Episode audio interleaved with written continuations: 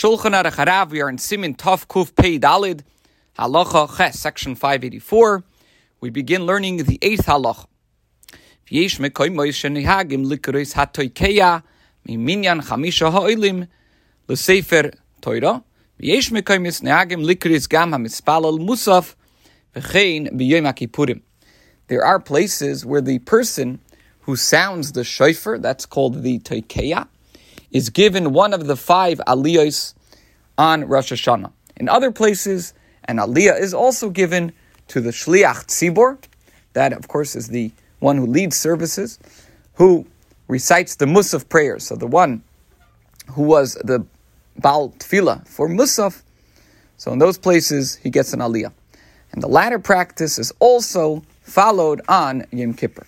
Halacha Tes, 9. And this is the last halacha in Simon Tov Kuf Pei Dalet.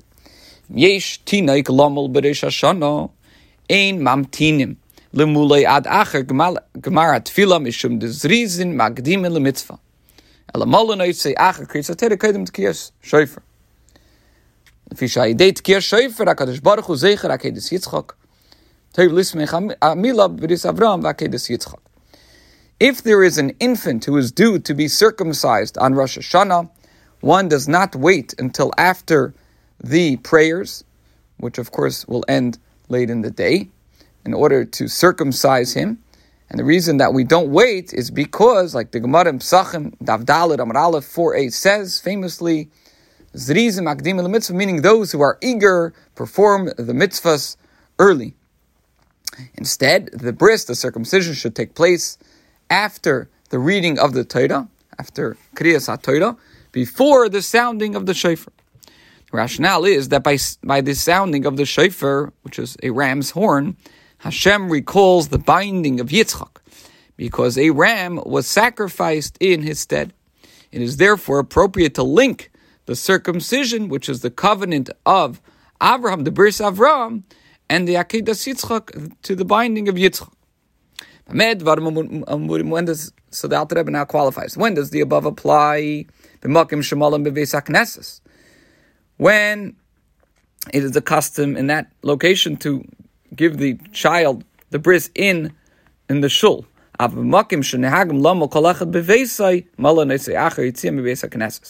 But where circumcisions are customarily uh, held at home, so in those places, the child should be circumcised after the congregation leaves the shul.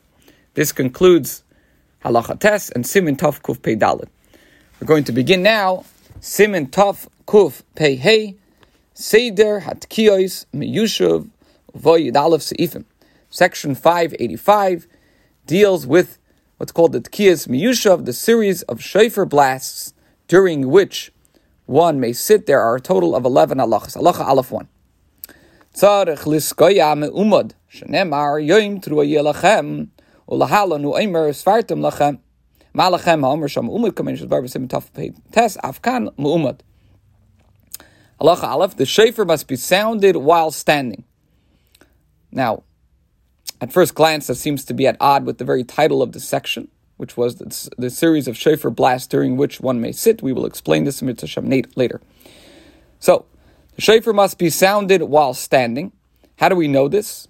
This concept is derived as follows. Now, we should explain the following that the obligation to stand while uh, fulfilling certain mitzvahs originated in the Talmudic era, but is not stated in the Talmud. A few centuries thereafter, the Rishonim sought to strengthen this obligation by a scriptural underpinning. That's called an asmachta.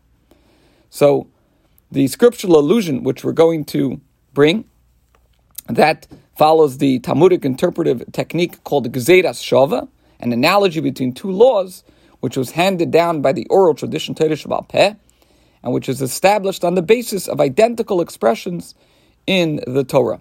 So it says like this Torah says, Yom Yelachem, it shall be a day of sounding the shofar for you, lachem.